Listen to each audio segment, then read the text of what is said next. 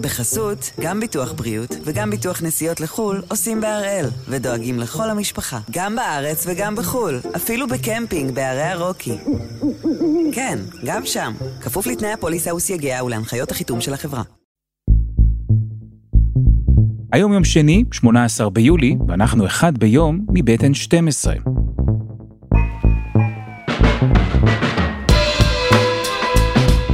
אני גדעון אוקו, ואנחנו כאן כדי להבין טוב יותר מה קורה סביבנו. סיפור אחד ביום, כל יום.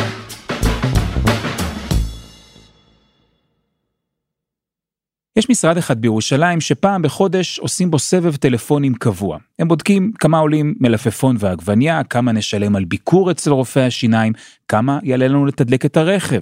הרשימה הזאת ארוכה, היא כוללת מאות מוצרים ושירותים, ומהם מחשבים את מדד המחירים לצרכן, שכבר תקופה הולך ועולה בכל חודש. אז כדי להבין קצת טוב יותר איך בדיוק מרכיבים את הרשימה הזו ולמה היא בכלל חשובה, היום אנחנו עם קרן מרציאנו, העורכת הכלכלית שלנו.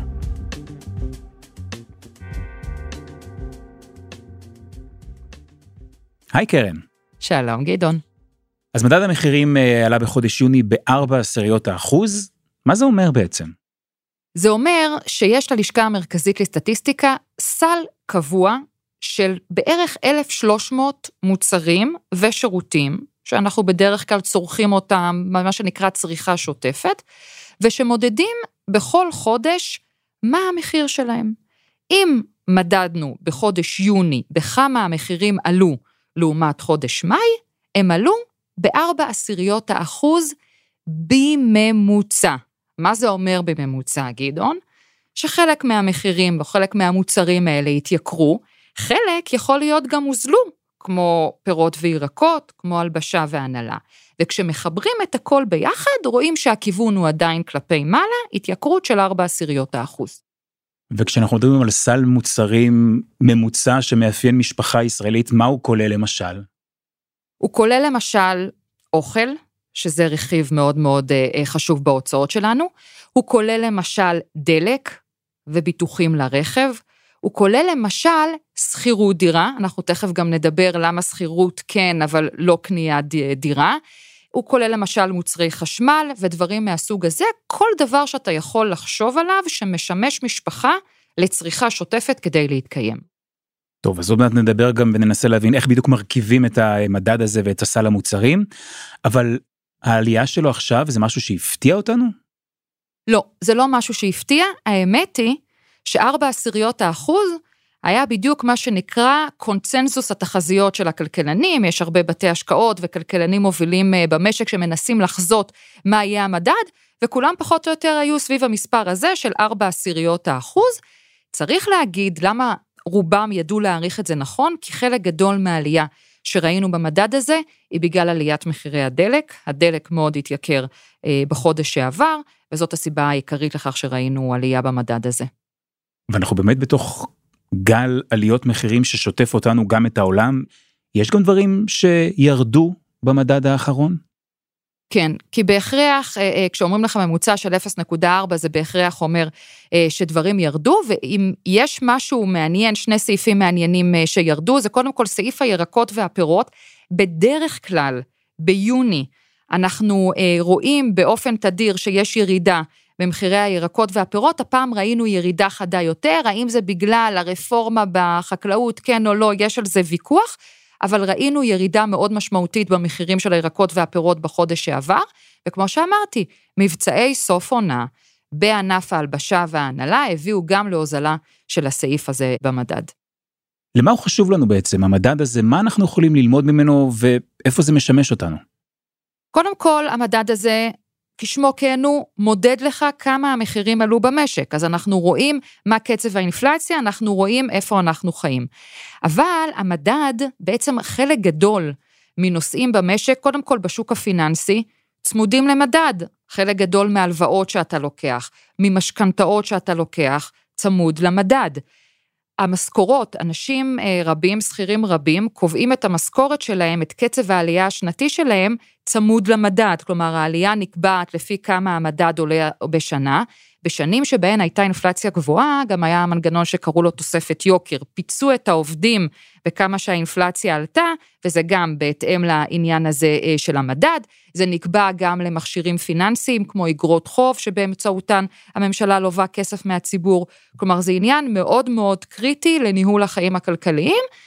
לא רק שאתה צריך למדוד אותו, אתה גם צריך לעשות מאמץ עליון למדוד אותו טוב ומדויק.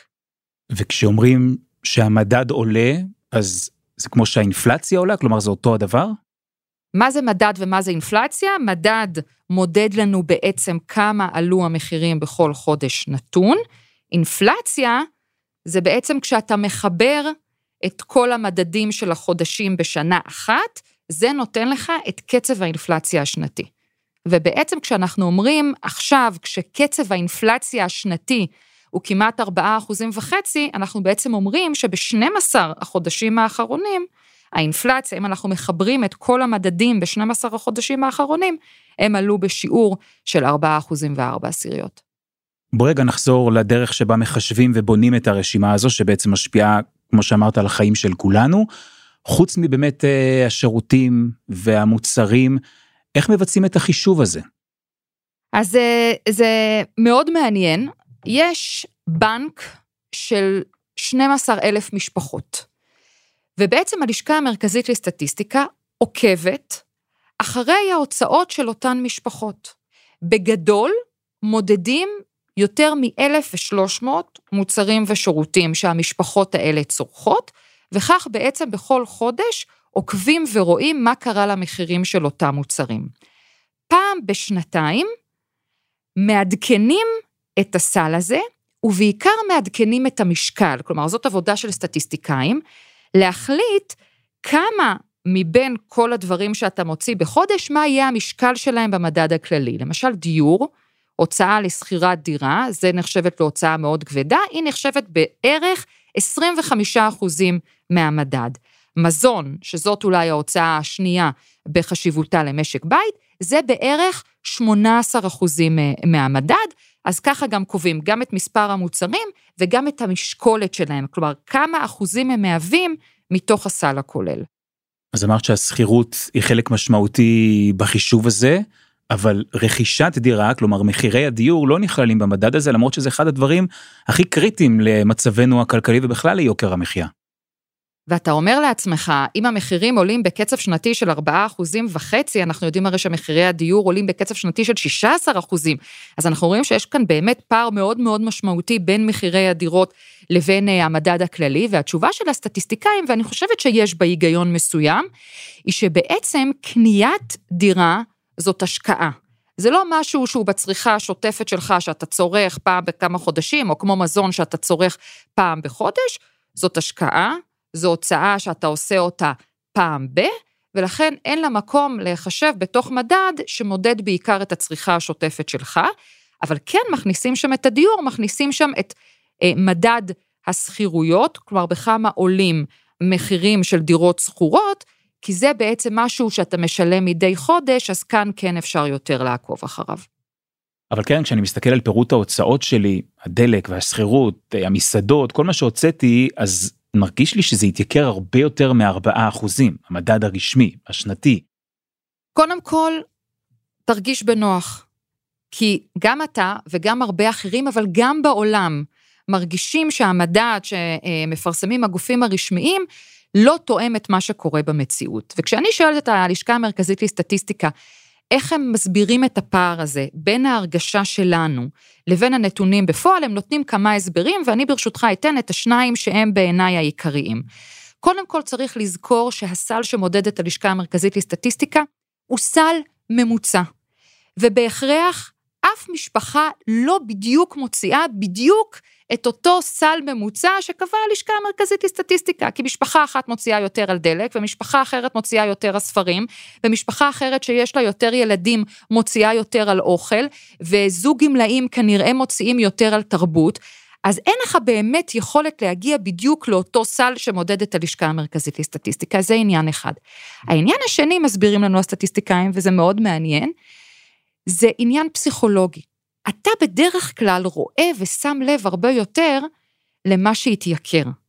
אתה לא שם לב למה שהוזל. כלומר, אם אני מסתכלת על מה שקנינו למשל בחודש האחרון, סביר להניח שהתעצבנו הרבה יותר כשמילאנו את הדלק וראינו שהוא מגיע ליותר משמונה שקלים לליטר, וברור שהרבה פחות התעצבנו שהלכנו לקניון וראינו שמחירי הבגדים בסוף עונה עלו לנו הרבה פחות ממה שהם עלו בחודשים האחרונים. שם שמחנו וזכרנו פחות. את הדלק, על הדלק התעצבנו וזכרנו את זה יותר. בוא רגע נדבר עלינו בהשוואה לעולם, כי האינפלציה ועליות המחירים זה משהו שקורה בכל העולם. איך אנחנו אל מול המערב אה, בהקשר הזה של מדד המחירים? פחות מחצי. כלומר, אנחנו מדברים קודם כל על ארצות הברית, ששם האינפלציה כבר אפשר להגיד אה, משתוללת, הגיעה בשבוע שעבר לקצב שנתי של 9 אחוזים ועשירית, ואלה חדשות מאוד מאוד רעות למשק האמריקני. גם אה, באירופה אנחנו רואים אה, סדרי גודל כאלה. כלומר, כשאנחנו מדברים על קצב עלייה שנתי של 4 אחוזים וחצי בישראל, אנחנו נמצאים פחות או יותר חצי ממה שחווה עכשיו העולם המערבי. אז מצד אחד אלה בשורות טובות, מצד שני, תמיד יש כוכבית, כי כלכלה הרי זה לא כזה פשוט, וצריך לזכור שאנחנו מגיעים מראש במדרגה יותר גבוהה, כי אצלנו המחירים בהשוואה עולמית, בהשוואה ל-OECD, הם גבוהים יותר.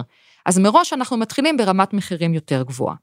אבל אם אנחנו מנסים באמת לבחון מה הסיבה העיקרית לכך שבעולם זה משתולל יותר מאצלנו, אני חושבת שהסיבה העיקרית, יש כמה סיבות, אבל הסיבה העיקרית היא מחירי האנרגיה.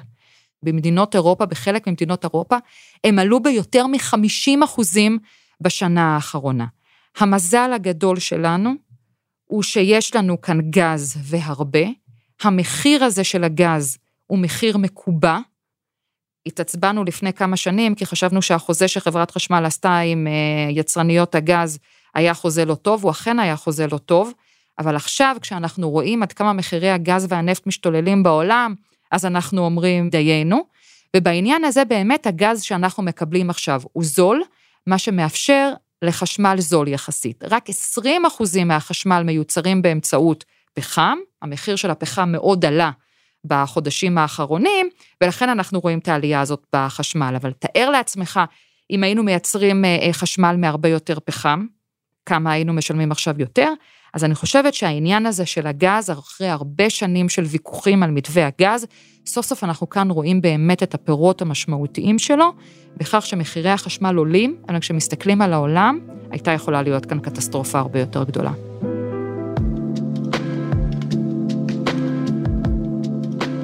אז האם המגמה הזאת תימשך והמדד יטפס גם בחודש הבא?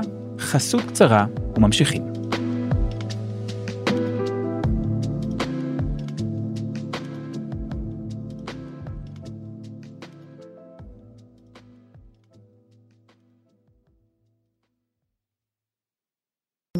בחסות, גם ביטוח בריאות וגם ביטוח נסיעות לחו"ל עושים בהראל, ודואגים לכל המשפחה, גם בארץ וגם בחו"ל, אפילו בקמפינג בערי הרוקי. כן, גם שם, כפוף לתנאי הפוליסה וסייגיה ולהנחיות החיתום של החברה. אנחנו באמת רואים את גל עליות המחירים, גם בתוכנית חיסכון את מדברת על זה בכל ערב, החשמל והלחם והביצים. מה נראה במדד הבא? הדברים האלה ימשיכו לעלות או שאולי גם נראה מגמות מסוימות אה, של דברים שיורדים? הצפי הוא להמשך המגמה הזאת בחודשים הקרובים, אם כי צריך להגיד, בנק ישראל אומר שלקראת תחילת השנה הבאה, זה צפוי להתמתן ונהיה בסביבת אינפלציה נמוכה יותר. עכשיו, אני לא יודעת מה יקרה עד אז, אבל אני כן יכולה להעריך מה יקרה בחודשים הקרובים. ובחודשים הקרובים, בחודש אוגוסט, עומדת לנחות עלינו מכה מאוד גדולה בכיס, וזו עלייה מאוד משמעותית של עשרה אחוזים ממחירי החשמל. זאת עלייה שהיא גם מאוד משמעותית לכל משק בית, אבל היא גם מאוד בעייתית לכלל המשק, כי היא גוררת אחריה גל של התייקרויות משנה. תחשוב על כל יצרן או על כל בעל מסעדה, שבעצם צריך לשלם עכשיו עשרה אחוזים יותר על החשמל, בסוף הוא מגלגל את זה אליך הצרכן. ולכן כל עליות המחירים שראינו עד עכשיו לא כוללות את העלייה הזאת של מחירי החשמל, שכאמור בעיניי היא גם משמעותית וגם תגרור עליות משנה אחרות, ולכן אנחנו צפויים לראות עוד מדדים גבוהים. תוסיף לכך את העובדה שאנחנו לא יודעים מה יקרה עם מחירי הנפט בעולם, ואת הוויכוח שנמצא בעיצומו על מחירי הלחם, שגם הוא, אה, כאמור, משפיע על המדד, אז אלה הדברים הרעים. אבל בטווח הקצת יותר רחוק, יש מגמה עולמית מאוד מעניינת בשבועיים האחרונים, למרות שאין הפסקת אש בין רוסיה לאוקראינה, אנחנו רואים שיש ירידה ואפילו מאוד משמעותית במחירי הסחורות בבורסות העולם, ואת הירידה הזאת אנחנו צפויים לראות באיזשהו דיליי, בעוד חודשיים שלושה, כי אנחנו יודעים שאנשים ופירמות גדולות מצטיידים מראש במלאי. אז המלאי שהם קנו לחודשים הקרובים נקנה במחירים הגבוהים של תחילת הפלישה של רוסיה לאוקראינה. אבל יכול להיות שהמלאי שהם יתחילו להצטייד בו בימים הקרובים יהיה מלאי במחירים יותר נמוכים, בואו נקווה שזה מסמן לנו לעוד כמה חודשים האטה בעליות המחירים. מה בעצם יכול לקרות עם מחירי הלחם? מחירי הקמח עלו מאוד בחודשים האחרונים בעקבות הפלישה של רוסיה לאוקראינה. שתיהן הן יצואניות חיטה מאוד מאוד גדולות, רק כדי לסבר את האוזן, בערך שליש מייצוא החיטה העולמי מגיע מרוסיה ואוקראינה, כך שזה באמת משקולת מאוד מאוד כבדה על העולם. אז ראינו את מחירי החיטה עולים ובהתאמה מחירי הקמח עולים. ובצדק באים בעלי המאפיות עם כל הכאב ואומרים, מחיר חומר הגלם המרכזי שלנו עלה בשיעור חד, אנחנו רוצים לייקר את הלחם. ההתייקרות הזאת כבר נמצאת יותר מחודשיים על השולחן, אבל רק בסוף השבוע שעבר הוחלט עליה רשמית, שמחירי הלחם האחיד, המפוקח וההאכלה המפוקחת יעלו בשיעור של בין 11 ל-36 אחוזים. עכשיו זה לחם, מוצר המזון הבסיסי ביותר, אין כמו לחם להוות את הסמל של ההתייקרויות, ולכן, באיחור צריך להגיד, זה מאוד מאוד מלחיץ את הפוליטיקאים. ויש כאן ראש ממשלה חדש, בעיצומו של קמפיין בחירות, שנזכר שאם יעלו את הלחם בתקופתו בשיעור של בין 11 ל-36 אחוזים, זה יכול uh, לפגוע בו בקלפי. ולכן עכשיו גם לפיד וגם שרת הכלכלה ברביבאי מנסים לעשות איזשהו מאמץ למנוע או למתן את התייקרות הלחם. הם חושבים על כל מיני דברים שבעיניי הם לא ריאליים, לעשות חקיקה שתמנע את זה או דברים מהסוג הזה, או להרחיב את הפיקוח על הלחם, זה בעיניי לא ריאלי. האפשרות הריאלית היחידה שנשארת על השולחן, היא בעצם לסבסד את המחיר הלחם. זאת אומרת שתבוא המדינה ותגיד לבעלי המאפיות, אנחנו סופגים את העלייה הזאת, במקום שאנחנו הצרכנים נשלם לכם יותר על הלחם, אנחנו כמדינה נשלם לכם את הכסף הזה. זה פתרון רע, אנחנו יצאנו כמעט ברוב תחומי החיים מפת... מעניין של סובסידיות. אה, אני גם לא יודעת איך משפטית אפשר לעשות את זה. כשאתה נמצא בבחירות, האם זה ייחשב ככלכלת בחירות, כן או לא? האם היועצת המשפטית לממשלה תאשר את זה, כן או לא, בעייתי? אה, מהסיבה גם שאמרתי שזה כבר פחות נהוג ויצאנו ממשטר של סובסידיות, גם משרד האוצר מתנגד לעניין הזה. אז אני לא יודעת עד כמה זה פתרון ריאלי, אבל מבין כל הפתרונות שראש הממשלה אה, סיפר עליהם בהודעה שלו מסוף השבוע, זה הפתרון היחיד שבאמת אפשר לדבר עליו. בעיניי גם כן הוא פתרון עקום. אם רוצים באמת לסייע, אתה לא יכול לבוא ולסייע נקודתית פעם ללחם ופעם לדבר אחר, כי בעיניי למשל, למרות שהלחם הוא סמל, התייקרות החשמל היא יותר בעייתית. כי היא גוררת אחריה התייקרויות משנה בכל המשק, מה שהתייקרות הלחם לא גורמת. אם אתה שואל אותי מה הפתרון הכי טוב לגל ההתייקרויות הזה, זה פשוט לתת מענקים לבעלי השכר הנמוך ולמשפחות שמשתכרות שכר נמוך, אבל זה מאוד מאוד בעייתי, גם מבחינת נתונים ובעיקר מבחינת היכולת להוציא צעדים כאלה בשנת בחירות. אנחנו מדברים כל הזמן, קרן, על עליות מחירים, גם אצלנו, גם בעולם. זה משהו שגורם לאנשים לקנות פחות, להוציא פחות כסף? תראה, ארצות הברית למשל הייתה בה צמיחה שלילית ברבעון הראשון של השנה, בין היתר גם בגלל האטה בצריכה הפרטית, וזה גם קורה אצלנו ההאטה הזאת בצריכה הפרטית, צריך להגיד, אחרי בום מאוד מאוד גדול שראינו בצריכה בשנת הקורונה. אגב, זה מעניין, דיברנו הרבה על ירידת מחירי הסחורות. עכשיו, אתה אומר לעצמך, למה המחירים יורדים אם המלחמה בין רוסיה לאוקראינה עדיין אה, מתקיימת? הרי התנאים הגיאופוליטיים נשארו אותם תנאים.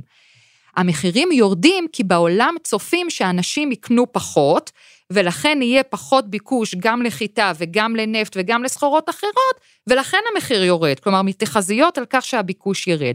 אז ברור שהביקושים ירדו ככל שהמחירים יעלו, או ככל שחלילה ניכנס למיתון. בארץ אני חושבת שלא נראה את זה בצורה דרמטית. בארצות הברית ובאירופה יש סיכון שנראה את זה בצורה יותר משמעותית. קרן מרציאנו, תודה רבה. תודה.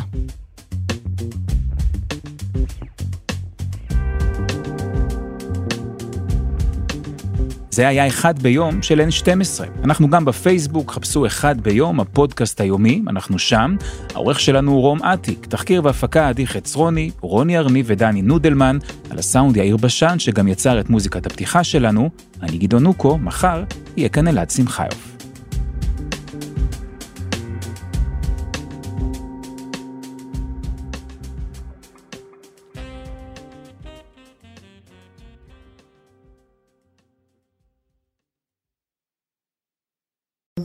בחסות, גם ביטוח בריאות וגם ביטוח נסיעות לחו"ל עושים בהראל, ודואגים לכל המשפחה, גם בארץ וגם בחו"ל, אפילו בקמפינג בערי הרוקי. כן, גם שם, כפוף לתנאי הפוליסה וסייגיה ולהנחיות החיתום של החברה.